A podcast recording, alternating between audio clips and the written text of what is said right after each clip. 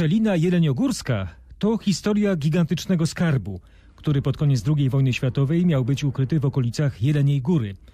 Wydawałoby się, że to legenda podobna do wielu innych. Konwój niemieckich ciężarówek ze skarbem znika w tajemniczych okolicznościach w górach.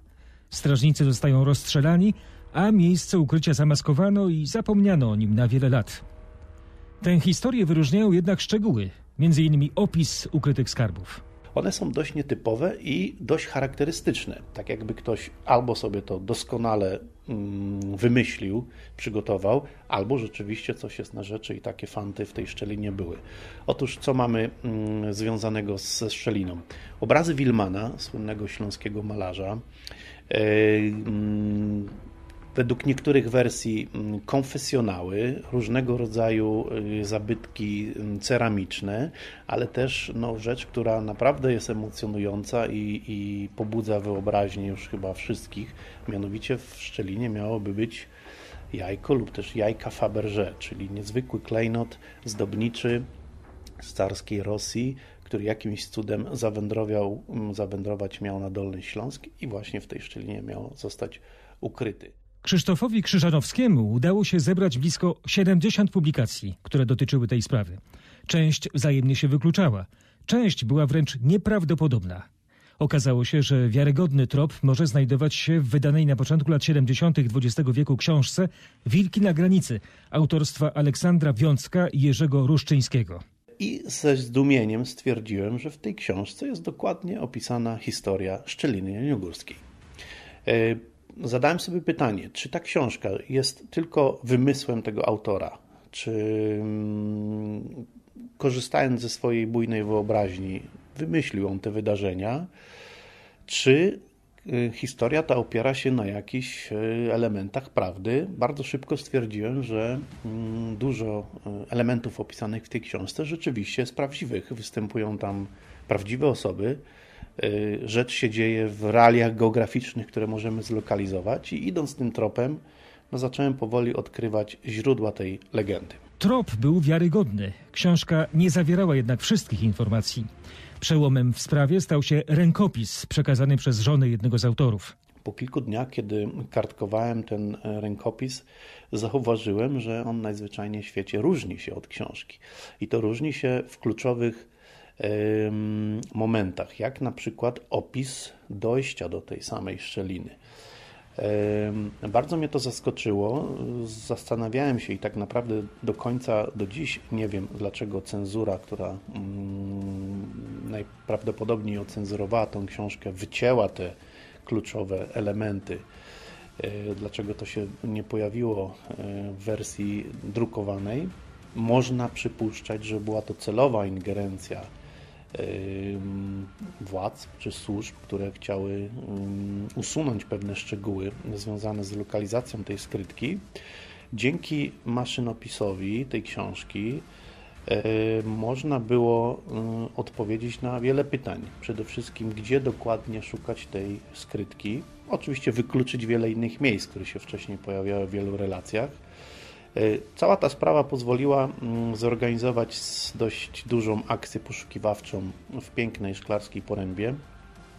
Dla nas najbardziej przekonującym wersją pozostawała ta, że szczelina, czy coś, co dało początek tej szczelinie, znajduje się w okolicach Szklarskiej Poręby i tam przeprowadziliśmy jedną z akcji, e, której e, głównym jakby motywem były losy jednego z żołnierzy WOP, podoficera służącego w Wojskach Ochrony Pograniczna, E, w 1946 roku Aleksandra Wiązka, on był później przewodnikiem, pozostawił po sobie maszynopis, napisał książkę, ale maszynopis różnił się od tej e, książki i w nim kilka kluczowych zdań pozwoliło nam odszukać miejsce, w którym, jak podejrzewaliśmy, że właśnie dało początek tej legendzie związanej e, ze szczeliną. W efekcie przeprowadziliśmy akcję w takich dwóch wytypowanych miejscach. Okazało się, że podziemi w tym miejscu nie ma. E, natomiast w jednym z opisywanych przez niego miejsc rzeczywiście udało się odnaleźć pozostałości jakiegoś rodzaju zmianki, e, pochodzącej prawdopodobnie z II wojny światowej, co łączyło się z tymi jego historiami i pozostawało pewną ścieżkę e, do dalszych poszukiwań. Same poszukiwania odbyły się szerokim echem e, w Szklarskiej Porębie. Otrzymaliśmy mnóstwo listów, mnóstwo informacji, wielu ludzi do nas dzwoniło z przeróżnymi historiami. Od razu powiem, były to e, od dosyć, można powiedzieć, ekstremalnych e, historii mm, i nawet zabawnych, po całkiem poważne informacje. Ja myślę, że taką jedną z najciekawszych było to, że mm, mm, zadzwonił do nas tutaj pewien człowiek i z opowieści dziadka próbował nas namówić do tego, abyśmy w odpowiedniej porze roku, w odpowiednim miejscu położyli lusterko, przez które zaświeci słońce i odbite od tego lusterka pokaże nam miejsce, gdzie kryją się właśnie te niemieckie podziemia. Być może szczelinę jeleniogórską już odkryto i spenetrowano. W latach 90. XX wieku do rządu miała trafić informacja od jednej z lokalnych grup poszukiwawczych, która proponowała eksplorację tajemniczego miejsca. E, rząd podszedł do tego sceptycznie, ale nie zignorował tego zgłoszenia. Były podejmowane próby, według dokumentów, na które natrafiłem, dotarcia do takiej skrytki. No i cóż, według niektórych relacji, do których dotarłem, jest to sprawa nie do końca potwierdzona. Nawet z takich prozaicznych powodów, że nie zachowały się żadne fotografie z tych podziemi, najpewniej każdy, kto by znalazł się w takim miejscu, chociażby z czystej e, ciekawości, by taką fotografię sobie zrobił. Nie udało mi się udowodnić, aby z tej skrytki wydobyto konkretne przedmioty, chociaż przyznaję, na wiele przedmiotów na ich trop natrafiłem i mam nawet fotografie różnych przedmiotów, które rzekomo, podkreślam, rzekomo pochodzą ze szczeliny jeleniogórskiej. E, różnego rodzaju przedmioty zdobnicze, e, krzyże pozłacane, e, ozdoby domowe. Natomiast nie ma cały czas pewności, że one z tej szczeliny pochodzą, a także sami ludzie, którzy twierdzili, że do tej szczeliny weszli, oni się też nigdy nie ujawnili. W pewnym sensie pozostaje to zagadką. Ja jestem sceptyczny, ale nie mogę wykluczyć, że rzeczywiście do takiego wejścia, do takiego podziemia doszło. Tajemnicy szczeliny jeleniogórskiej wciąż nie rozwikłano.